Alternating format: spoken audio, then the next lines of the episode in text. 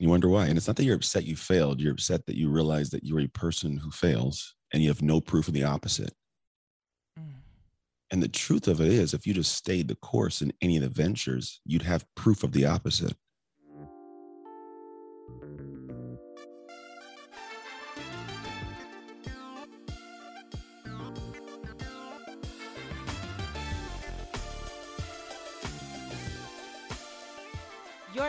To the Redefining Wealth podcast with me, your host, Patrice Washington. I am so excited about this season. We are still in the ramp up phase of this, our seventh season, and I could not imagine having a better conversation than the one you're about to hear with former NFL athlete turned best selling author, entrepreneur, and someone who's really passionate about helping you have identity shifts. Anthony Trucks, so phenomenal. I've been on his podcast. I'm so excited to welcome him to our podcast community. And if you're brand new here, you want to go ahead and subscribe wherever you are listening to this right now. Make sure you subscribe because this community is one that understands that wealth is so much more than just money and material possessions. We believe in the original 12th century definition of wealth, which says it's about the condition of well being. And so on these episodes, you're going to hear my insights, but also these brilliant interviews where we tap into what I like to call the six pillars of wealth. These are the areas of life that are impacting your finances, even when you're not thinking about them. And boy, does Anthony pull out a lot of things that we were not necessarily thinking about, but he's going to share how it's impacted his life and ultimately his wealth. Now, before we jump into this week's episode, let's get to our affirmation of the week. You know, you got to speak positivity into your life, into your day.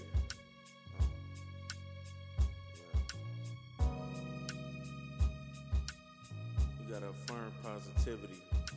You gotta affirm abundance. You gotta affirm yourself to wealth. This week's affirmation is My identity is who I am, not what I do.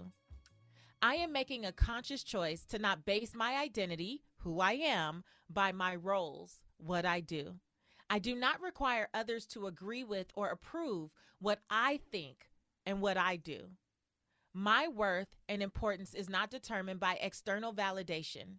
I choose to change my current identity because I believe the purpose I am being called to requires that I know not just what I want, but who I need to become in the process. I am fully stepping into the mindset and habits of who I am becoming not what was passed on to me from others. My identity is who I am, not what I do. Today's guest is Anthony Trucks. Anthony is a former NFL athlete, American Ninja Warrior, and international speaker who has been featured in Success, Netflix, and Amazon Prime. Anthony is a loving father, husband, man of faith, and a best selling author as well as the creator of the Shift Method, where he helps people close the identity gaps that are responsible for the shortfalls on their path to success. Without further ado, here's Anthony. Welcome to the Redefining Wealth podcast, Anthony. Hey, thank you for having me. It's a it's good morning as well. I don't know if anybody's listening in the morning, but we're gonna say good morning. If it's nighttime, it's okay. Good morning. so, Anthony, I am really uh, was really looking forward to this conversation um, in this season of the Redefining Wealth podcast, the pillar that we're really leaning into is the people pillar.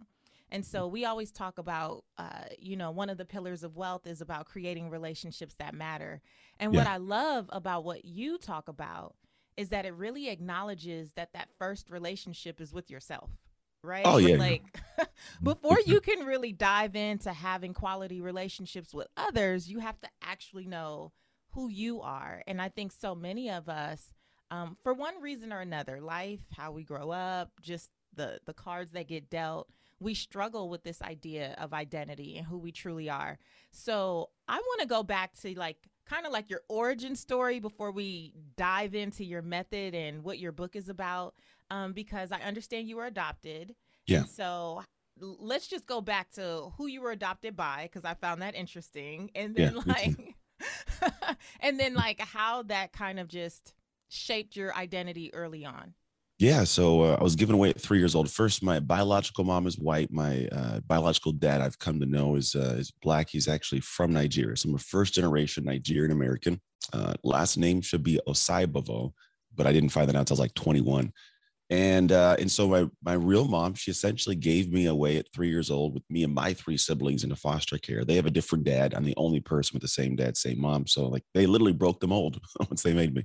Um, and then i got uh, bounced around between a bunch of different really bad people's houses. Like foster mm-hmm. homes at that time are what's called a paycheck. So as long as i don't die in these homes they get a paycheck for me. So i was like beaten. I was starved. Just really heinous stuff by some really sad people man and I ended up in the family, which is my current family, which is fairly unique. Uh, I grew up the only Black person in a really poor all white family. And so the majority of my upbringing, my my childhood was developing myself in a realm where I didn't see myself except for a mirror. Like, so I didn't really have a sense of who I was or where I fit or any of those aspects. The, the interesting thing, I had a lot of my black moments though. Like I had a lot of kids make fun of me and stuff. Uh, I had that whole thing, but the foster mom in that house was she was very loving, man. She didn't have like any as- aspect of um, a difference. In fact, she I think she taught me. I feel like she did teach me a lot about how to navigate human emotion in different ways. So when these kids did these things, said these things, she she allowed me to not get angry at all white people. It was more like that's just a broken person. They come from a different home. Like so, mm. she, she kind of mm. parented me differently and allowed me to not have this disdain or anguish or resentment of people who you know didn't treat me right. And so it's just a different way of, of bringing myself up. And it took me a lot of years. I wasn't adopted until i was 14 that's the first time i knew for sure like hey this place that i woke up i'm going to bed. So that was my uh my early developmental years was just kind of navigating who am i? Where do i fit in this crazy world? And so, how do you end up in the NFL? Like, what was? I, I really, I'm not even kidding. I, I, my wife and I sit back and go, like, how are you, you? Because here's what you don't know about this this family growing up. We, when I say poor, we were poor, dysfunctional. I make this joke that I grew up poor, white trash. Like legit, it's I'm obviously black, but it's like we didn't have much of anything academically. I don't know if my mom, my mom didn't graduate from the high school. She had my older brother when she was 14 my dad is only 12 years older than me because she married younger and I was adopted, obviously. So my dad's like a, a, buddy more than he is like my dad, you know? So there's this dynamic of academics weren't focused on, no one was making good money. Like, so in my family of six kids, I'm the only one to have graduated from a high school without a GED or continuation school. Um, the only one in my family, immediate family, and my uncles and cousins, all that extension to go to college. So like, there's this weird oddity of like who I am and I couldn't exactly tell you how I got to the NFL. I do know that like my sophomore year, I met a girl who was uh, amazing. Eventually married her years later, but like she was a huge catalyst. She grew up in the family where it's like we come home, you don't do anything until academics are done and homework's done. She helped me navigate my schooling. So when I was getting good at football, which I started out by being really horrible, got really good.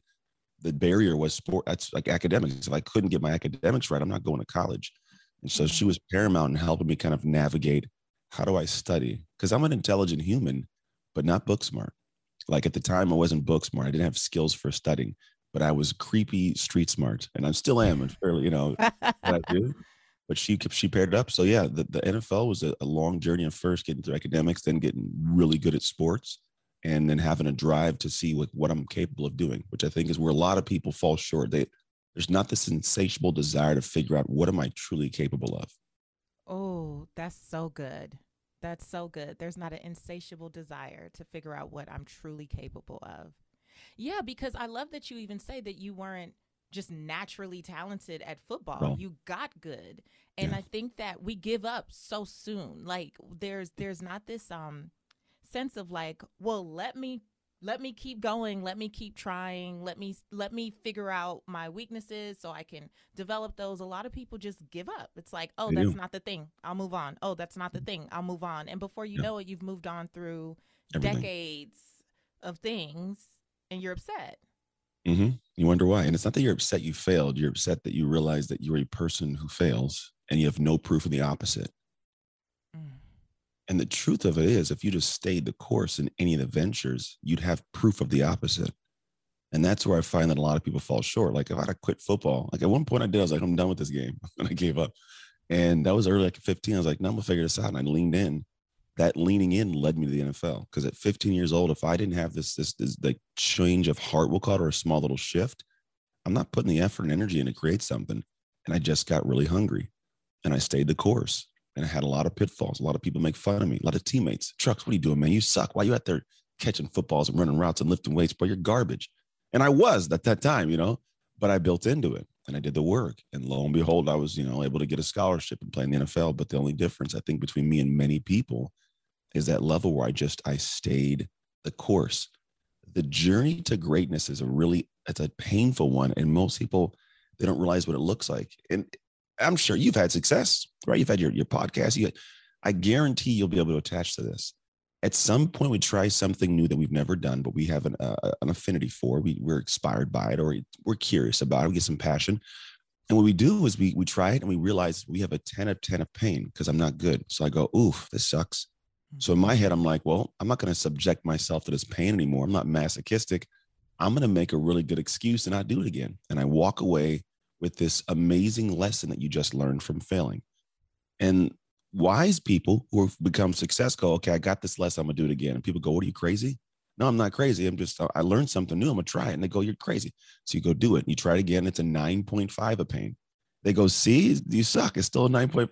No, but I learned something else. What do you mean you learned something else? You do it again. You do it again. And it goes from a 10 to a 9 and eventually get to a zero. And what most people assume is at zero, it's painless, but painless isn't fulfilling.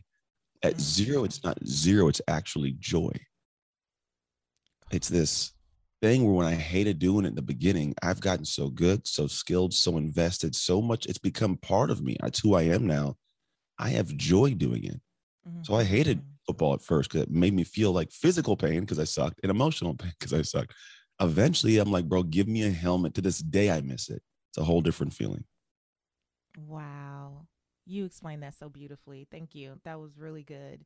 So tell me what happened then with the NFL because that's a whole nother identity shift, right? Because now you're known as this NFL player, people, you know, I guess attach success or fame or whatever. I don't know. Whatever gets attached to being an NFL player, yeah. right? Yeah. Because I do know I've had friends that were athletes coming out of, you know, USC and then something happens and that's gone and I've seen people spiral and I've seen people shift and not just with the NFL but any career change a lot of mm-hmm. times for folks.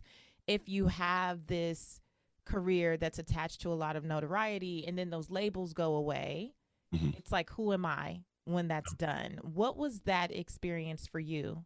Yeah I think for me it was the same as everybody else. I I've been doing this thing for a long period of time and I woke up one day I wasn't able to do that thing. It's it's actually fairly straightforward. It's like I was doing it. I was I was invested 13 years of my life. It's who I was. And whenever you've poured into something for a long time, the fortunate and unfortunate thing is it becomes a part of who you are to your core. Mm-hmm. And you actually gauge your value off this thing. It could happen in being in a relationship, it could happen in the career, the house, the body, right? And so the moment that that thing that you are normalized to is no longer part of you, and you've poured in, you're like, well, I have nothing from that. That's why people always go like, I don't want to leave this relationship because I've been in it too long. You know, it, it would be, it would mean nothing. What are you talking about? You've learned so much about human connection, interaction. Like, you know, you've learned what you what you do and don't do, who you'll fit with, who you won't. You've learned a ton, but we have this assumption that that it all goes to, to waste. And so when we wake up on that day and we go, I can't do this anymore. I could not do football. I thought, I'm nothing without football. I'm I'm nobody. And it's so incorrect. And what I've noticed is a lot of us, we get to this moment where I look at like the fruit of our labor, like the fruit of my labor was football. That's who I was. And that fruit fell off the tree. And when your fruit falls off the tree because you left the job, and it happens by chance or by choice, it can happen because I chose to leave the job, start a business, leave a relationship, start a relationship, whatever it is or by chance. Like when I left the NFL, I happened on an injury. I tore my shoulder. I had no choice, right? Just chance happened. No matter what it is, when you wake up that day, you have this fruit fall off the tree, you feel like the fruit. You can hang for a little bit. it's like for a little bit, you're like, I'm cool. I used to be the CEO of this business. I used to own this thing. I used to be in a but give it a month, two months, give it a year, mm-hmm. that apple rots. You feel rotten. And what happens is we start to negatively affect the rest of our life. So for me, like I had a couple, I had three kids by this time I'm out of the NFL. I had one in college, two more after the NFL. So now I'm not a present father. I'd married my high school sweetheart. We were, you know, of my children. Marriage fell apart, got divorced. Business was failing because I came home and opened a gym business. My body's out of shape. I don't feel like I'm anybody because football's gone. And I neglected everything. And the reason that we do this is because we assume we're the apple when we have never been the apple. We've always been the tree. Yeah, it's different. And so the thing is when you when you don't grasp this, yes, you're focused on an apple, but you lose sight of the tree. So all the other apples die. The relationship, the health, the parenting, because you're not tending to the branches or giving it nutrients or putting in the right soil. So for me, I did what a lot of us do is we just neglected the tree. And so everything died. And it took me a lot of years to go, wait, I got to go back and take care of this tree. And taking care of the tree, I built my life back up. But like, yeah, we all have those spiraling moments because we're not typically aware or taught how to handle that moment when we wake up and everything's gone. I have a confession to make. My relationship with looking good is so complicated. I don't know if you're anything like me, but I like high quality clothes. I just don't like going shopping and I definitely don't always want to pay high quality prices, if you know what I'm saying. Plus, I don't always want to wear the same stuff over and over again. So I was super excited when I found out about the clothing rental membership Armoire because they are making getting dressed stylish, but super easy. When I signed up, I took a five minute style quiz and based on my preferences, they offered suggestions that would best match my lifestyle. I'm filming in a few weeks and I literally just got the cutest blazers delivered to my door in as little as two days. And when I'm ready for new clothes, I can just swap them out for more new to me styles. So whether you're planning your outfit for a date night, packing for a conference, or in need of a gown for some black tie event, you will be the best dressed person in the room and you won't have to feel bad for only wearing something once. Now, what I also love is that Armoire is women founded and women led. They even spotlight women owned designers on their website. So I know I'm wearing brands that are aligned with my values. I love that I can support a business that's built by women like me. If you're ready to have your dream closet delivered to your door, you might want to try Armoire. I promise you will never be without the perfect outfit for any occasion ever again. And right now, Redefining Wealth listeners can give Armoire a try and get up to 50% off their first month. That's up to $125 off. Just visit armoire.style slash wealth. That is armoire.style, A R M O I R E dot style slash wealth to get up to 50% off your first month and never worry about what to wear again. Try Armoire today. Oh, so good. We are the tree. I used to have this um thing when I first started. My business card said, uh, changing roots, changing fruits, changing lives. And I used mm-hmm. to say that same thing about finances, right? People see the fruit and then they want to like, I want different fruit. And it's like, you're not going to just get different fruit. You have to change the roots. Like, you have to actually do the work.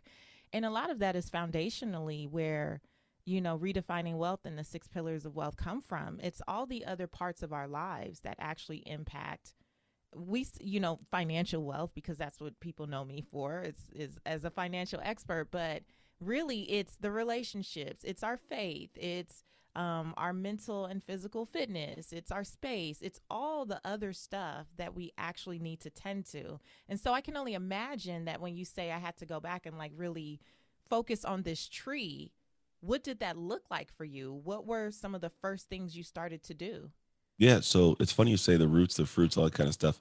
There's actually a part of our coaching that we cover. It's called roots and fruits. It's definitively what we call it. And there's there's this base of the roots we have that feed the fruits. And so when you say how to go to the tree, it was actually fairly straightforward. I'll, you can teach it now. I'll teach you right now. Here we go. Mm-hmm. So they're simply like what I look at as five roots, which are faith, family, health, friends, and emotional control. So faith being faith, it could be a spiritual faith, it could be self faith, family, which are going to be like, do I have an immediate base of family that gives me anchorage? Because for me, if my family's out of whack, the rest of the world can't see me. Like I'm not good out there. I got to be good here first. So the family anchor, where's that at? Where's my friendship base? Do I have good friends, the family I choose that are there when I need them? It could be colleagues, could be coworkers, whatever it may be. Like, do you have the friendships? Do you have your health? right? If I have my health and I'm focused, there's a whole kind of saying of if you have your health, you have a million dreams. If you don't, you have one. And the last piece is do I have emotional control in heated moments that I didn't plan? Because life throws a lot of stuff at us, and a lot of us don't have this emotional control in the moment to go, hold on, pause. I got an argument with a lady yesterday at the Verizon store. she didn't have emotional control. And it wasn't even an argument. She just, I was like, she was doing her whole thing and started getting very just worked up. I'm like, pause for a second. I'm not mad at you. It, the emotion doesn't have to be, it's just weird. But I see how this diminishes people's ability to have success because eventually I was like, I'm out of here. I left. She lost business because she couldn't control her emotions.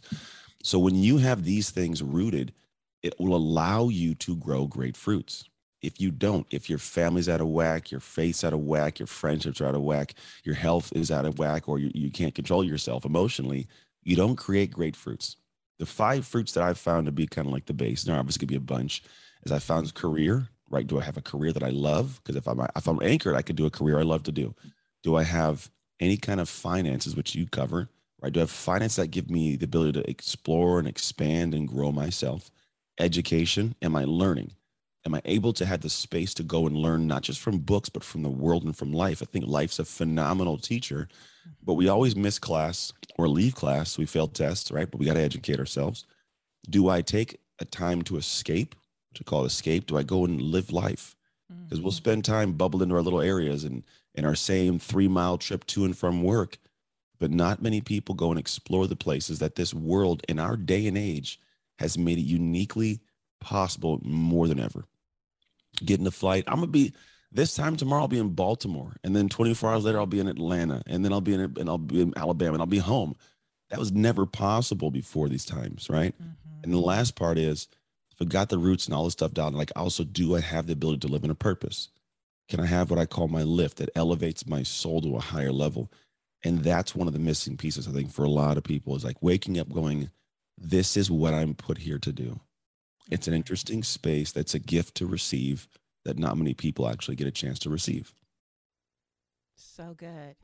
I know uh, our purpose chasers that are listening are like, oh my gosh, uh, we couldn't have been connected, brought together at a better point. Like, so much of what you just said is really what underscores redefining wealth and what we talk about here.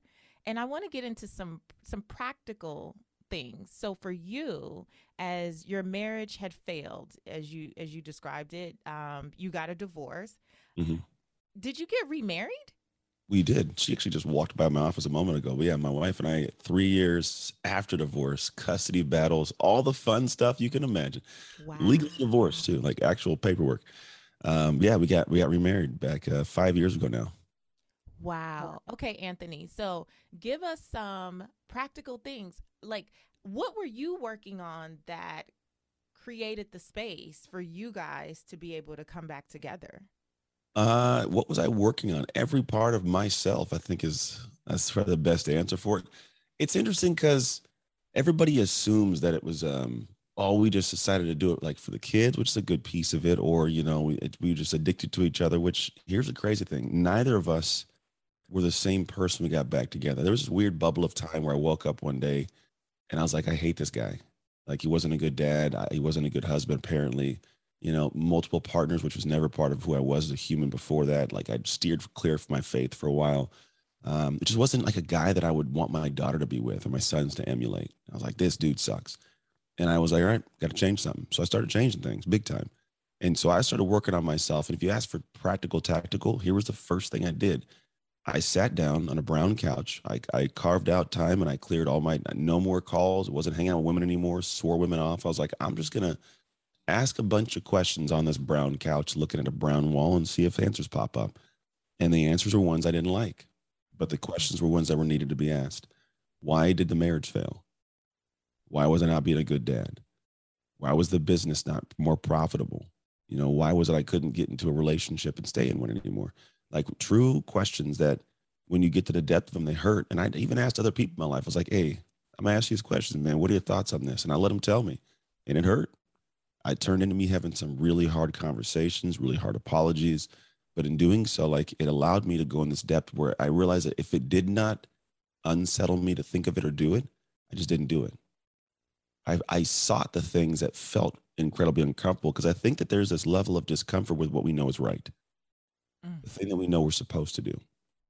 So I leaned in, did that, and 10 months later, in a weird turn of events, my ex-wife, she had always been kind of like a Catholic, but not really close to faith because I think like when you're young, for some reason, young Catholics aren't close to the faith, and they get older, like I got to go back to God, so they go back later. but like Christians, we kind of have her off and on throughout life. But like she, she kind of found Christianity in a sense of like non-Catholicism, and mm. it was a weird way it happened. She woke up one day and it was like a Sunday. I had the kids. She was hungover, no friends to call. She's 30 years old. She was like, "This can't be my life." So she picked up a Joyce Meyers book her brother had given her and started reading it and she came to faith in a whole different way on her own. And so i tell people that we were individually but simultaneously having god work on us. And so 10 months later she she says hey i want to go on this vacation but I, I for like three weeks away from this small town we live in because everybody knows everything right? So she's like i want to get out of here. She's like would you come with me? Like i don't want to. Like we're not together i'm not trying to do that just i, I know you can't be away from the kids but i know you can travel so let's do it so we said okay i was like i'll go had my own separate room and uh, and we were there for three weeks. Yeah, three solid weeks. And the best way I can explain is the time I got to meet someone for the first time that I'd known for 16 years. Wow. So a different breed of human. She's she's not perfect, nor am I, but it was a vastly different growth of human. And so that was a progression towards that. And that was just that one small piece, right? Everything else started trickling in. Business got better, became a better father. And it's been years. I'm still building to be the best man that I can. And by no means am I ever going to be perfect, but I have an aspiration to be. And that's kind of the goal. So I, I fixed a lot of stuff. I've crossed a lot of finish lines in my life. And I explain to people that in order for me to do the work I do, like I can't go into the world and teach you how to run the race unless I've already crossed the finish line. Right. That's that's the big thing. And I don't think enough people realize like you got to cross. So I had to cross a lot of finish lines, but it set me up uniquely to have a viewpoint from experience on how to do something similar for your life. Mm. After the break, let's get into more about the book Identity Shift right after this. Hey, Purpose Chasers, good news. The Chase Purpose Not Money merch store is now open 365 days a year, 24 7. So, if you've been waiting to get your Chase Purpose Not Money merch, now is the time. You can grab your tees, your sweatshirts, your hoodies, your candles, your mugs, whatever it is you want to represent that you are a purpose chaser is available for you. Just head to chasepurposenotmoney.com. Okay, Anthony. So let's talk more about identity shift now, how you operate to elevate your life. I understand there's a three step process, and I really want you to break that down for us. So we're going to start with See. Tell us about yeah. that. So the See phase, I'll tell you all of them so it'll make sense, but it's See, shift, sustain. But the See phase is the one that everybody skips. We always go to the shift phase. We always go, I want to, I want to shift some things in my life. What do I got to do? And I, I think it's interesting because we should do that, but it's timing is the important piece. A lot of us will go out into the world and we'll borrow thoughts and ideas and habits we see famous people do or friends we have that tells us to do things, and we never actually take a look and see is it the right thing for me to do? Mm-hmm. Will it, will it plug the holes that are in a unique array in my bucket? Because your friend might have holes, but the the array and the, the placement of them is different than yours. So if you do their things, you're going to plug holes in those spots, but they don't cover your spots. And so in the process of looking through my life, like when I was going through my kind of crazy, right? I was I was doing things that I thought were the work to do. And then you get to the point of being burned out and you're broken and you're like tired. You're like, I'm putting so much energy in doing all the stuff I, I was told to do. Why is my life no better? It's because no one goes to the See phase. And the See phase is twofold. The first part of the See phase is we have to see ourselves in the ways that we don't want to see ourselves. Like the uh the things like when I sat and was like, what's wrong with you and why this stuff? That was the stuff I had to see of myself. And not many people want to do it. And on, on top of that, there are people in our life who will tell us these things, but we don't want to see it. So what we do is we cut them off because we don't want the attack on our ego. I don't want anybody to see me sweat. So like, oh, you're crazy. But deep down we go, no, they're right. But I don't feel like having that conversation. So we you avoid know, that's it. really hard. So it so is. let's just camp out there for a second because you know, I'm a coach, right? So uh, usually I'm coaching clients, they have paid me to coach them so I can see things that maybe they can't see and I can acknowledge it. And they might be upset, but hey, it's their thing. it's hard as someone who can still see those things um, in family and friends and you want to say something and you yeah. want to bring it up or you want to be like hey um this may be the reason um it's hard not to to end up having conflict because people are not ready to see so on both sides yeah how like how do you manage that i'm sure your wife was telling you things before you guys broke up oh yeah like it's not like you all of a sudden woke up like oh i've been a trash dad or not a great husband like oh, no yeah there were things no. leading up to that. Always are for all of us. That there's a, a, constant barrage of information coming in. We choose what we want let it. The ego is the big piece I talked about, uh, but kind of bypassed. The ego is a thing where it protects the current identity. It, in my opinion, there's a lot of things you could talk about the ego, but I think the ego shows up in actions to protect the identity I have in place. The problem is that identity has good and bad parts. Mm-hmm. Protecting the good parts is good. Good mom, good dad, good coach, whatever. There's also the bad parts of like you know, to not communicative, um, you know, doesn't like to admit their faults. Like, so when that ego feels whatever's going on, it automatically rears its head. So then we go, can't talk to Bob, you know, Shirley can't listen. So I'm just, I right. I avoid having conversations about those things. And the reality is, is now we're hurting two people, the person who wants to be connected to you and the person who could be better if they just listened. And so what I've found is we actually have an exercise in our coaching that works people through this and it really is uncomfortable for people but it's a very very good clear we've mended relationships that have been broken for 20 years this this method like it's very interesting how it all pans out but the reality is is you have to be able to have a space to have somebody share the thing with you you don't want to hear and they have to feel comfortable and in doing so you have to learn how to absorb it and not respond for 48 hours Ooh. It's it's yeah, but it's it's really difficult. But you sit and you have to, you ask questions. You have them score you, tell them why, and there's even a method to how you have to uncover that. But when you do it, the interesting thing is you'll usually come out of it, and after the 48 hour pause where the emotions have spiked up and typically come back down because you spent two days in your own head getting angry, and you go, okay, you get tired and naturally go, okay, let me think about this. You go, oh yeah, all right. You know, it's a natural journey. Then what happens is in the emotion, you didn't damage the relationship more.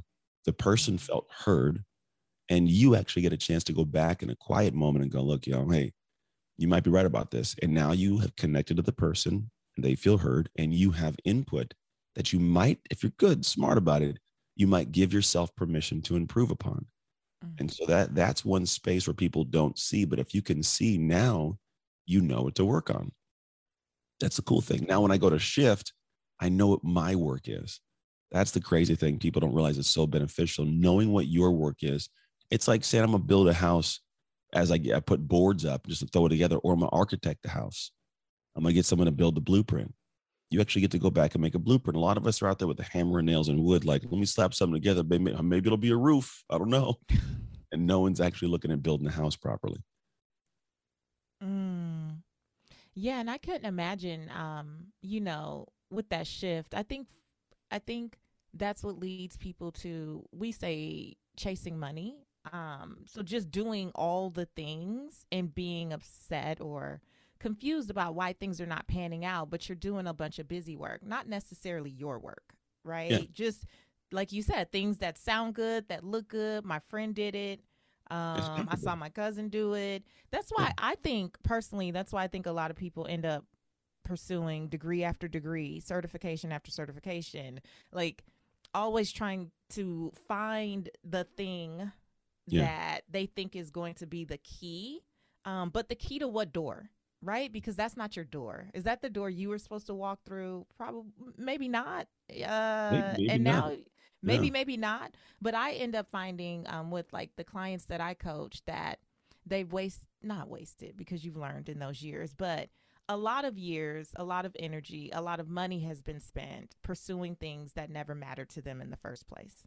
Yeah.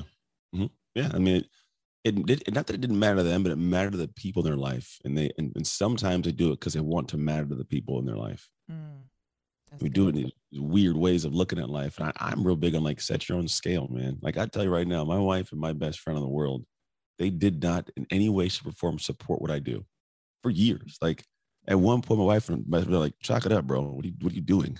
like this is not a real thing. Stop this."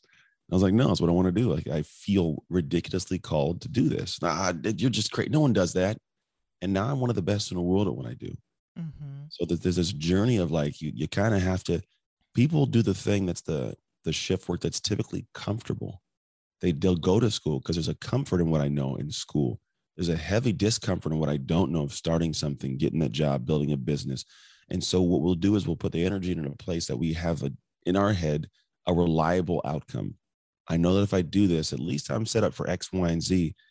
And that's all good and well. But how many, like, of all the doctors and all the, the lawyers and stuff, how many are truly incredibly happy, free with the wealth?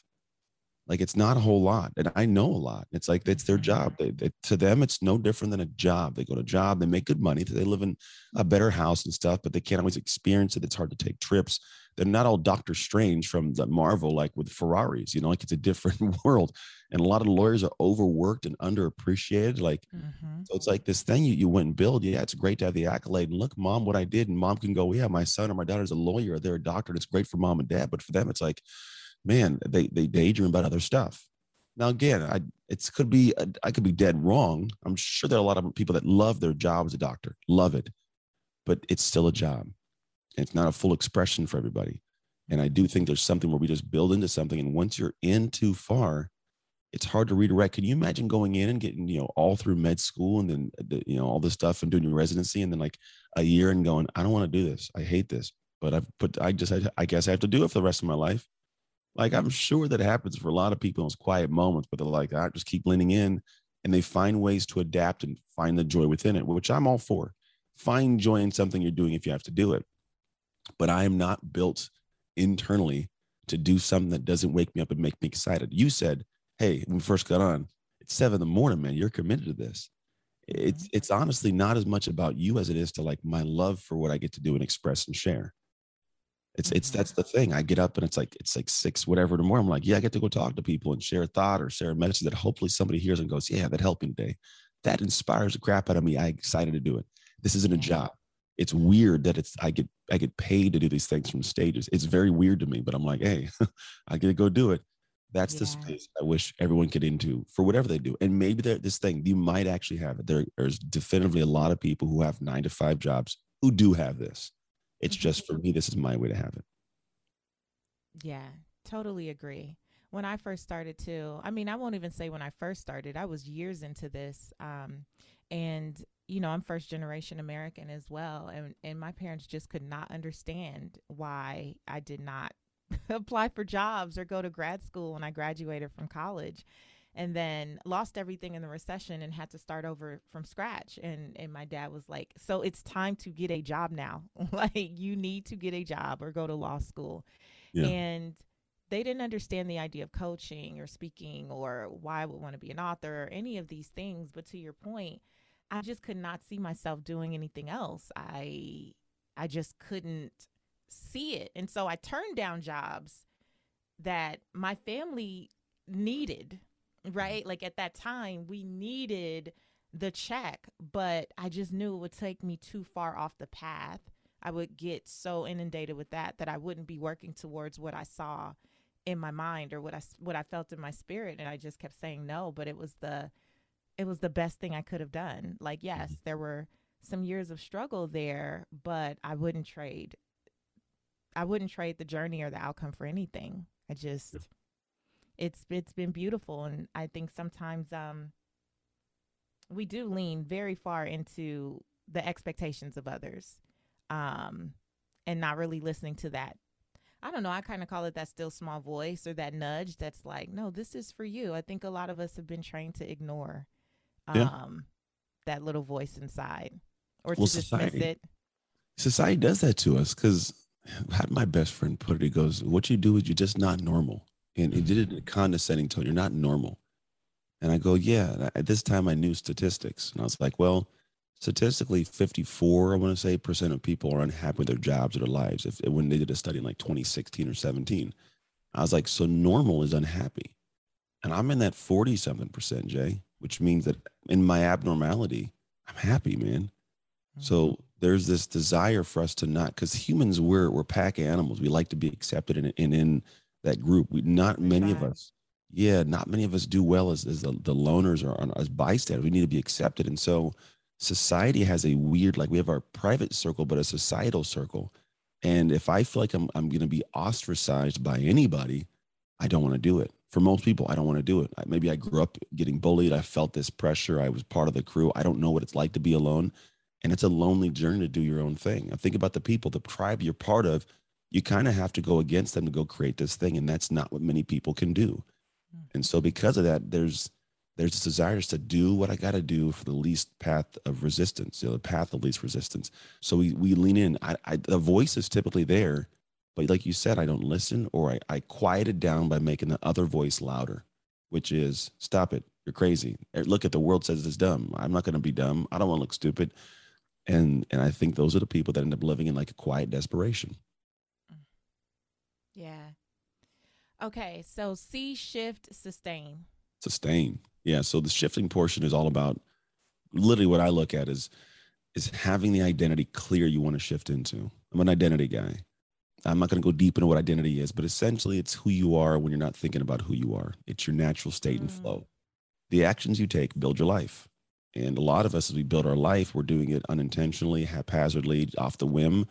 And we're not aware that our identity is that thing building it. So if I'm pessimistic, optimistic, happy, joyous, I'm condescending, whatever it is, that shows up in the actions unconsciously. And we build our life that way. And then what happens is we never stop and think like, is this the identity I want to be? Because that identity has the things we have now. If I want to have more, there's an identity that has more of the things I want. So in that bubble, we have to go, okay, great. Well, how do I go and shift into that? Once I've charted that path, the I'll call it the, the destinations, I, I call it the destination identity, right? Where I'm trying to go. At that point, I go, okay, great. How do I get there? Now I'll have the ideas and the structure and the actions I can take. Because in the See stage, I found out my holes and my blind spots. Now I'm going, where do I want to go? So I finally have a beginning, a current location, and a destination so I can chart my path. That's what we do in the shift phase. What, what will I do that if I do it right, it'll shift and who will I shift into? The last piece, sustain, is what do I have to do to keep myself on a progression nonstop to go from that 10 to zero I talked about? Mm-hmm. How do I sustain this? And I call it a discipline system. Do I have a discipline system built into my life that allows me to put the time in to make this shift? Because if I don't, I'll start for an hour, I'll start for a day, and it'll die. And if I don't have something structured, systems, people, boundaries, barriers, all this stuff, it'll fall flat like it has happened for many, many people. But if you sustain it, there'll be a day when you wake up and it, you didn't feel like it every day. Like every day didn't feel joyous to do it, but you know, within you just you kept the discipline to do the thing. One day it becomes this thing where it's so normal to you, it just feels like who you are to do that thing that you used to hate doing. Mm-hmm. And on that day, you'll wake up and you'll it'll pop in your head. You go, wow, I can't even get back into the headspace of the person I used to be. I think different, feel different, operate different. And it's that moment where you can definitively know like you made the shift. Because now those things that you knew had to be done, but were so hard to you, it feels hard not to do them. Yeah. Oh, yes. I heard you say on Good Morning America, fall in love with the day, not mm-hmm. the destination. Can Big you break time. that down? Yeah. And it's actually in line with the sustained portion. There's the discipline part is this thing where everybody's looking for the outcome. I want to get to the place. And every day, if I'm looking only the place, I am not presently aware of anything more than how far I am from the place I'm supposed to be. It's always just painful. I'm always rec- recalling how much I'm not there. But if you find a way to go, well, what if I identify with the efforts? What if I am what if I am a person who prides myself on the effort each day? Well, then what happens is I'll fall in love with the day because I'll be happy I gave the effort today. I'll be happy that I, I did the thing and I'll be happy that when I failed, I tried, but I failed, but I tried, you know, like there's this whole feeling there. And when I fall in love with that or I seek things within the difficulty that I can find joy around, it gives me a different sense of confidence. And I'm like, man, this is, this is really cool. Like I, I tried this thing and I learned this thing, right? So the day itself gets better and then the destinations come faster and more frequent. And when I get to them, the cool thing is you're going to spend way, way, way more time on the journey than you will the destination. You may get there, hit the peak. Cool. Now what? We go back to the journey, down the mountain, up the mountain.